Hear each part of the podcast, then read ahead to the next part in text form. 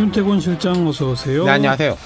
김의겸 전 대변인 결국 불출마 선언했네요. 예, 오늘 오전에 페이스북을 통해서 밝혔습니다. 문재인 정부의 성공과 군산 경제 발전을 위해 일해보고 싶었다. 때로 몸부림도 쳐봤다 하면서도 이제는 멈춰설 시간이 된 듯하다 이렇게 밝혔어요. 네. 예. 주말까지만 해도 강력했죠 의지가. 그렇죠. 그러니까 지난주 후반부터 조국 전 장관한테 공개 편지 그리고 이해찬 대표한테 공개 편지를 띄워가지고 어, 경선에 나갈 기회만 달라 그랬는데 오늘 오전에 입장을 선회한 거거든요. 예. 그러니까 그 이전에도 당에서 여러 경로를 통해서 불출마 권유를 했다고 하는데 아무래도 그 권유의 강도가 강해진 것 같고 음.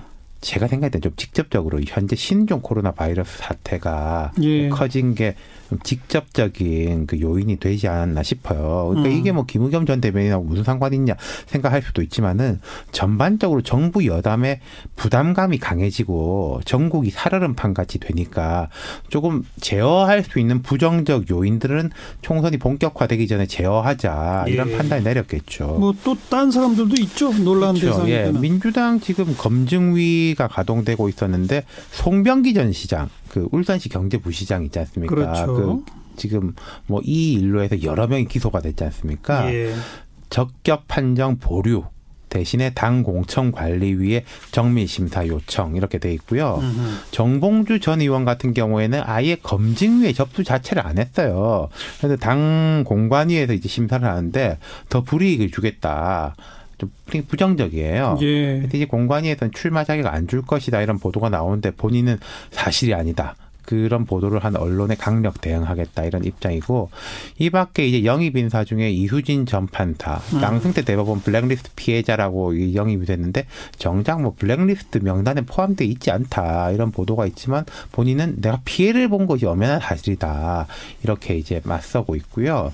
민주당은 공관위가 본격 가동되면은 좀 이런 문제들은 차차 정리될 거다 이런 입장입니다. 네. 어쨌든 분위기가 좀 어수선하네요. 공천 앞두고 어디든지 그렇긴 한데요. 근데 이제 민주당이 그 앞에는 워낙 흐름이 괜찮았거든요. 한참 된 이야기지만은 총선 기획단 인선이나 영입 초반에는 호평을 되게 많이 받았지 않습니까? 그렇죠. 근데 이제 언젠가부터 좀 안 좋은 흐름이에요. 그저뭐 미투 파문난 원정권 씨 그렇죠. 그것도 그렇고. 예, 그러니까 설 연휴 직전에 문희상 의장 아들 문제를 정리를 하고 좀 끊고 가려는 거였는데 흐름을 그 설 연휴 직후에 원시 파동이 터지면서 뭐 영입, 검증의 문제들이 제기되고 지도부 책임론도 불거지고 또 결은 다르지만은 검찰과 이제 여권의 충돌, 험한 말 계속 나오는 거 이런 것도 안 좋은 흐름이고요. 지지율 많이 떨어졌죠. 예.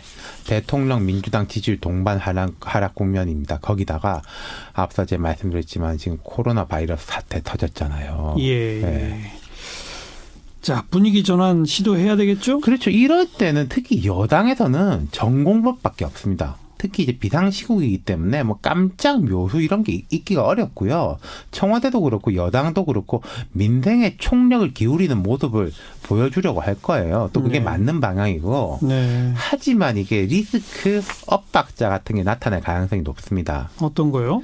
이제부터 한 달이 경선 국면이거든요. 음. 지금 전국에서 민주당 1차 여론조사 전화로 진행되고 있습니다.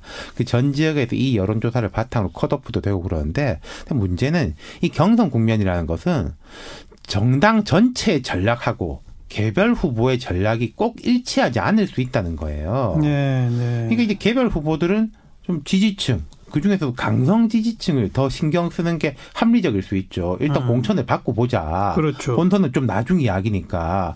예컨대 김의겸 전 대변인이 뭐 조국 전 장관한테 공개 편지를 띄운 거 정봉주 전 의원이 뜻을 굽히지 않는 게 그렇고 이건 다른 당도 마찬가지인 게 지금 보수 쪽에서 뭐 한국당하고 새보수당의 통합 움직임에 대해서 탄핵 세력에 무릎 꿇는 거다. 우리는 신당 차리겠다. 뭐 이런 쪽들 있지 않습니까? 그렇죠. 그래도 이제 크게 보면은 뭐 전체 전략보다는 좀 강성 지지층에 일단 소구력을 보이겠다. 네. 그런 거죠. 민주당 얘기 쭉 했는데 자유한국당은 상대적으로 요즘 좀 잡음이 덜하죠? 예, 김형호 공간위원장 들어온 이후에 분위기가 바뀐 게 있는데, 근데 이런 면이 있어요. 한국당이 민주당보다 좀 전반적으로 진도가 약간 늦거든요. 예. 구체적으로 컷오프나 출마 배제 이런 이야기가 나오기 시작하면은 한국당 쪽에서도 방금 제가 민주당에 제기한 그런 자범들이 똑같이 나올 거예요. 음. 하지만 이제 어느 정당에서나 관건은 그 잡음의 강도를 줄이고 기간을 줄이는 거죠. 그렇죠. 예. 오늘은 누구에게 한마디? 예, 양당 공관위원장들께 말씀드리겠는데 음, 두 분 다 어차피 각오하고 오신 거고 또 각 진영에선 되게 존중받는 분들이거든요. 예. 이 욕먹을 일을 각오하셨으니까 그 각오하신 것들은 빨리 좀 처리하는 게 좋지 않겠냐 음. 싶고 이게 그리고 마지막에 드릴 말씀이 지난 금요일 방송에서 제가 메르스 사태하고 그 세월호 참사의 연도를 거꾸로 이야기했었거든요. 그게 바뀌었다라는 거 지금 바로 잡겠습니다. 네. 예.